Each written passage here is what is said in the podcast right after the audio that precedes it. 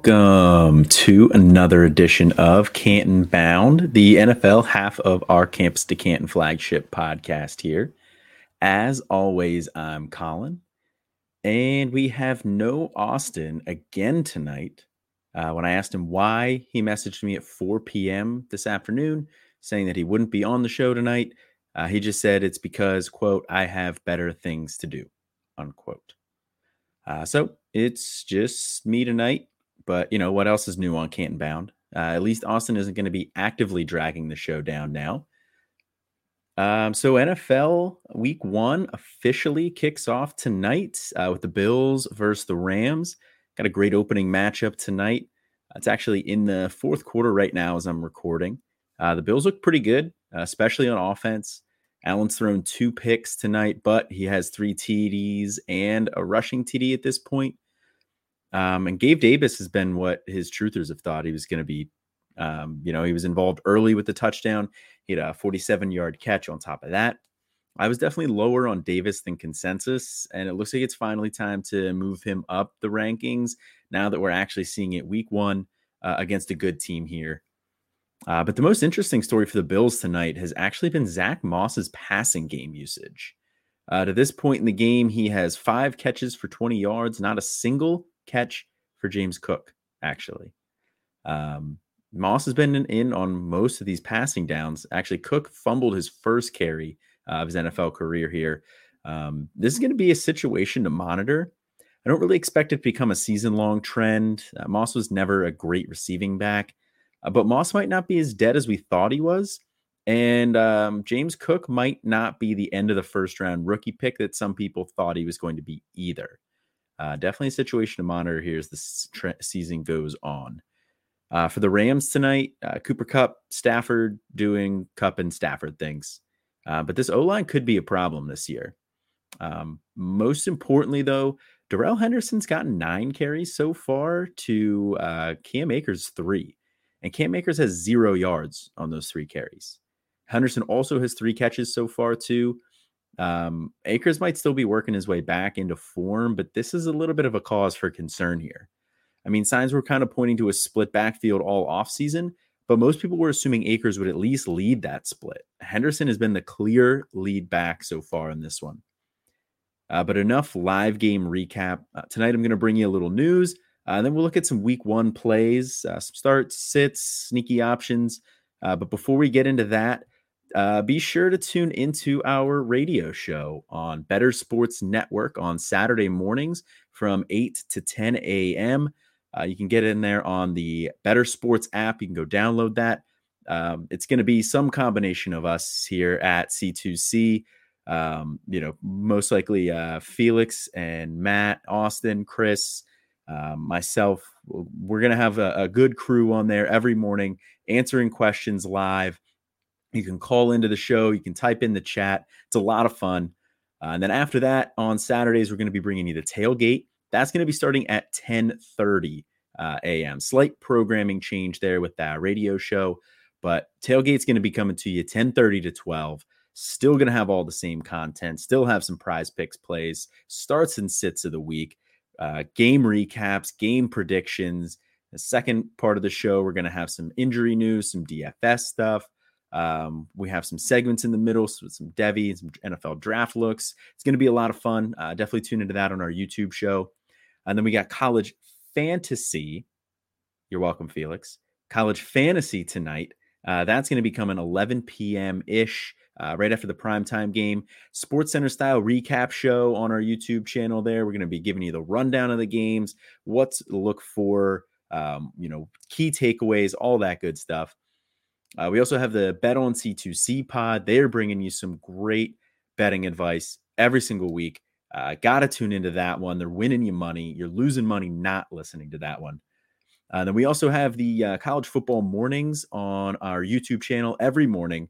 Uh, we got Chris and Matt doing shows on uh, Monday, Wednesday, Thursday, Friday. Austin and I doing some waiver wire looks on Tuesdays. Quick hitters, you know, 10 minutes ish. Don't want to miss these. And then last thing here, we actually dropped some uh, CFF IDP goodness for you over at the site. Uh, Justice our newest addition to the team, is going to be bringing you updates on the top CFF IDP producers at each position every week. This is huge with Fantrax not scoring tackles this year. You, it's hard to gauge who has been producing on, on the CFF side for your IDP leagues. And now you can finally see who the top producers are. Who's worth picking up on waivers? Who should you be starting? All the essential info if you're in an IDP CFF or C2C league and you don't want to tank 50% of your scoring each week. Uh, this is going to be a godsend. You got to check this one out. Uh, and lastly, this podcast is part of the Fantasy Points Media Group, along with a ton of other great pods, including the True North Fantasy Podcast, Play to Win Podcast, Dynasty Happy Hour, a ton of other good pods over there. Um, check them all out at Fantasy Points Live, or check out the drops that recap the week in the Fantasy Points Media Group. Uh, they have some CFF content over there. So if you're looking for additional content outside of Campus to Canton, um, check them out. Uh, Campus 22 gets you a 10% discount there. Uh, heading into the news here, just a couple quick hitters first. Uh, Christian McCaffrey popped up on the injury report this week with a shin injury. Doesn't sound like it's anything too concerning yet, but definitely something to monitor given the last two years for McCaffrey here. Uh, Lamar Jackson set Friday as his deadline for signing an extension. It doesn't sound like this is going to get done this year, uh, making Jackson a franchise tag candidate next year. I still think the Ravens will get this done, but they kind of need to be careful here. Uh, Joe Flacco is set to start week one and beyond, with Zach Wilson now not expected to back until at least week four. Uh, that's going to be kind of a downgrade for any of your Jets starters there. Uh, Joe Flacco, no longer elite. Sorry, man. Uh, Manuel Sanders retired, called it a career. He was unsigned all offseason, uh, but signed a one day contract to retire as a Bronco, the team he won the Super Bowl with. Uh, Darren Waller sounds ready to play here for week one, but Chris Godwin is still in doubt. Sounds like he's going to be a game time decision. That's going to be one to monitor late into Sunday morning. Uh, quick, uh, two other news notes here. We got um, George Kittle's banged up with a groin injury. He's missed his second straight practice. Uh, big question mark here this week. Uh, George Kittle is always a guy who who gets banged up at times. I mean, he's he's a violent uh, player. You, you, know, he's he, a tight end, plays a position with a lot of contact there. He's an explosive athlete, and those are sometimes you know more susceptible to some uh, you know soft tissue injuries here. Um, Kittle being banged up early in the season, not a good sign given his uh, previous injury concerns. Um, and on other tight end news, Dawson Knox of the Bills signed a four year, $53.6 million extension, uh, which is the sixth highest contract for a tight end in the league, behind George Kittle, uh, Travis Kelce, Dallas Goedert, Mark Andrews, and David Njoku. Uh, he's tied to them for four more years, um, you know, through 2026. Uh, Josh Allen got an extension. He's there through 2028. So you don't have to worry about the quarterback play there. Dawson Knox broke out last year with 49 catches, 587 yards, and nine touchdowns. I finished the tight end eight in fantasy points last year and half point PPR. I think he's pretty safe option as a, a low upside, but back end tight end one. And that has some value. Um, you know, and it's nice to see him locked up for another four years there at, at a pretty significant, uh, pretty significant contract hit there. So good to see Dawson Knox getting that uh, contract. Is uh, going to be staying status quo there in Dynasty for the foreseeable future. All right, getting into the week one preview here. I'm going to be bringing you my start of the week, my sit of the week, um, most likely to overperform expectations, and then a sneaky flex play, uh, and then we'll get you out of here. Uh, so, start of the week, uh, running back Elijah Mitchell for the San Francisco 49ers. Uh, Elijah Mitchell, great rookie season last year, got banged up a little bit at times, um, but he was a hot name earlier this offseason. He's faded a little bit more recently. Haven't heard nearly as much buzz on him which is not necessarily surprising. You know, everybody's worried about the 49ers and the injuries that they have every single year at RB and a potential dreaded committee. Uh, and, you know, rightfully so. Uh, but the 49ers, they did draft TDP, Tyrion Davis Price, but they also cut Trey Sermon. Um, and they cut Michael Hasty as well. So Mitchell really has TDP a running back who wasn't that great in college. Uh, and Jeff Wilson behind him. Jeff Wilson, another guy who gets banged up. Um, Mitchell had over 100 total yards in 11 games last year that he played. Uh, he is their guy when he's healthy. In fact, he actually had 137 yards rushing and a touchdown against the Bears last year. The Bears that he plays this week. The Bears who allowed the seventh most yards last year to running backs. And the front seven didn't get any better. Uh, Roquan Smith was also out for almost all of fall, trying to get a new contract, um, kind of holding out of sorts. I think Mitchell's going to absolutely smash this week. I have him as my RB12 on the week. I wanted to put him higher, but it was really tough to move anybody down ahead of him. But if you have Elijah Mitchell, I'm starting him with confidence this week. On the other side of that coin, we got my sit of the week. That is also a running back, Antonio Gibson for the Washington Commanders. Um, people might be tempted to start Gibson, you know, given that Brian Robinson Jr. is going to be out for a little bit uh, after that um, tragic uh, gunshot injury. Uh, and Gibson's now the presumed starter again here this week. But just because he's the air quote starter doesn't mean he's going to dominate touches. Uh, JD McKissic is still there. Uh, they pried JD McKissic out of uh, Buffalo, um, brought him back on, on a nice deal. so you know, I, am worried about that touch split there, even with Robinson out. Um, this also it might sound like an enticing matchup against the Jacksonville Jaguars, but they actually had a solid run defense last year. Uh, they were 11th in rush EPA. They also added Travon Walker and Devin Lloyd in the draft, and Foyesade Oluokun, the former Atlanta Falcons tackle machine, uh, in free agency. Uh, this is a beefed up defense here that was already good last year. I think Antonio Gibson's really going to struggle this week uh, against the Jags front seven. And that's just assuming that he gets, you know, the bulk of the touches. If he fumbles or if, you know, he doesn't get the uh, the bulk of the touches there and McKissic gets more work than we're expecting, this could be uh, th- this could be a potential big flop situation here. I think if there's a sell window still open on Gibson, which there might be in some leagues there, I would take it before this week starts, before it slams shut. Uh, most likely to overperform expectations, and this is also a running back. Um, running back Miles Sanders of Philadelphia. Uh, look, everybody's down on Sanders this offseason, and myself included. Uh, you know, as a big Sanders guy when he first came out, my uh, blue and white uh, colored glasses may have, you know, clouded that judgment a little bit here. Um, but he was explosive in college, great athlete, caught the ball well. You know, we liked him in Philly and just really hasn't been able to stay healthy. And, and honestly, hasn't really looked that great when he has been out there.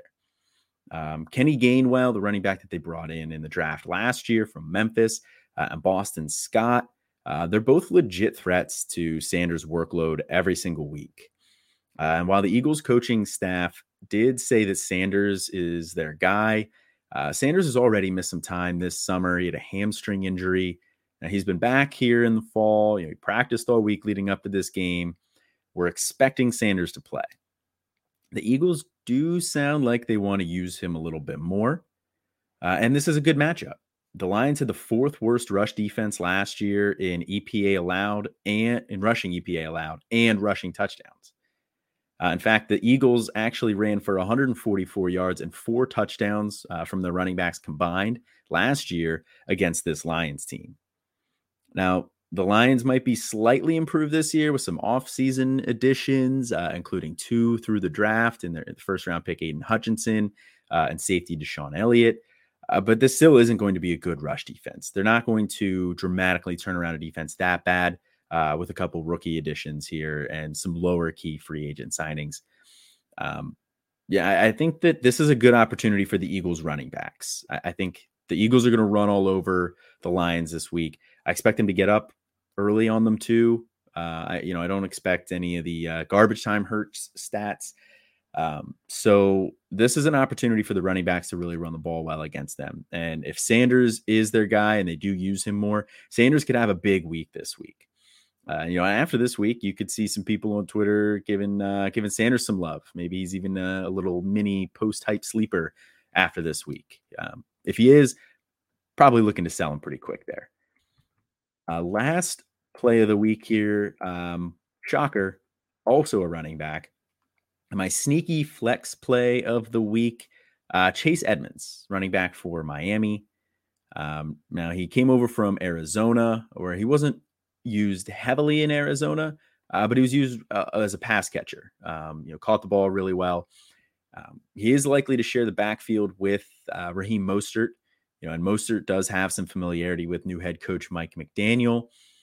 Uh, but Chase Edmonds has been hyping him, hyping this offense up all offseason. He said he's really excited to play in a zone scheme. Um, and I think Edmonds is the better player uh, over Mostert, honestly. And he should see most of the passing game work. That's what he was good at last year. I expect him to, you know, see a lot of that work this year. Mostert was never really a great pass catcher.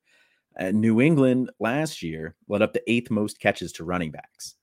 Now, Miami does have Tyreek Hill. They brought him in the offseason here. They have Jaylen Waddle, who really popped as a rookie last year. Both of these guys operate well in the short area, uh, but they're both also explosive enough that you have to always watch both of them. You can't uh, get too too close to the line of scrimmage against these guys because they can take the top off the defense at any time. Uh, the Pats actually always played man uh, against Tyreek when he was with the Chiefs. Um, you know, I, I, would expect that to likely continue this year as well against Tyreek. Uh, I would expect some safety help over the top too, and you know, all of that can create some open looks for Edmond underneath. So Edmonds could get some nice passing game work. Uh, you know, and if he does end up getting more carries than Mostert here, he could have a really nice week. Yeah, I don't have a great feel for the way this game is going to go. Um, this is one of the more difficult ones to pick of the week, I think.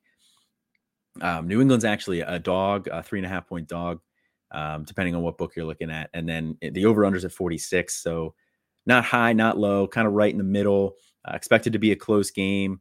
Um, so I, I, think Chase Edmonds has an opportunity to be used in, in both assets of the game all game long. Um, so if if I have him, you know, and I'm struggling with my flex decision, I'm, I, will put, I'll throw him in there. You know, I, I, like him as a potential option here for this one. Um, all right, well, that is going to do it for us here tonight. Short and sweet, uh, right to the point, without Austin. He always likes to say that I uh, am long winded and I get out of here in under 20 minutes tonight. Um, check out the uh, podcast that we have over on the channel. We got something dropping for you every single day. Uh, Mondays, we got Chasing the Natty. Tuesdays, we have Campus Life. Uh, apologies for the delay this week. Um, Wednesdays, we got Bet on C2C. Thursdays, Devy Debate. Friday, we got this show, Canton Bound. And we have Back to Devy, the only Devy show on our uh, podcast network. Um, all great stuff over there. Check out the YouTube page as well. Um, if you like our stuff, if you like our content, you know, like uh, and subscribe for the podcast, leave reviews, like and subscribe on the YouTube channel, um, leave some comments on there. All of that helps us a lot. I don't really know why. I'm not smart enough to know that stuff, but all I know is it does help you. Um, so if you like us, help us out, throw some likes. But until next time, I'm Colin, and have a good one.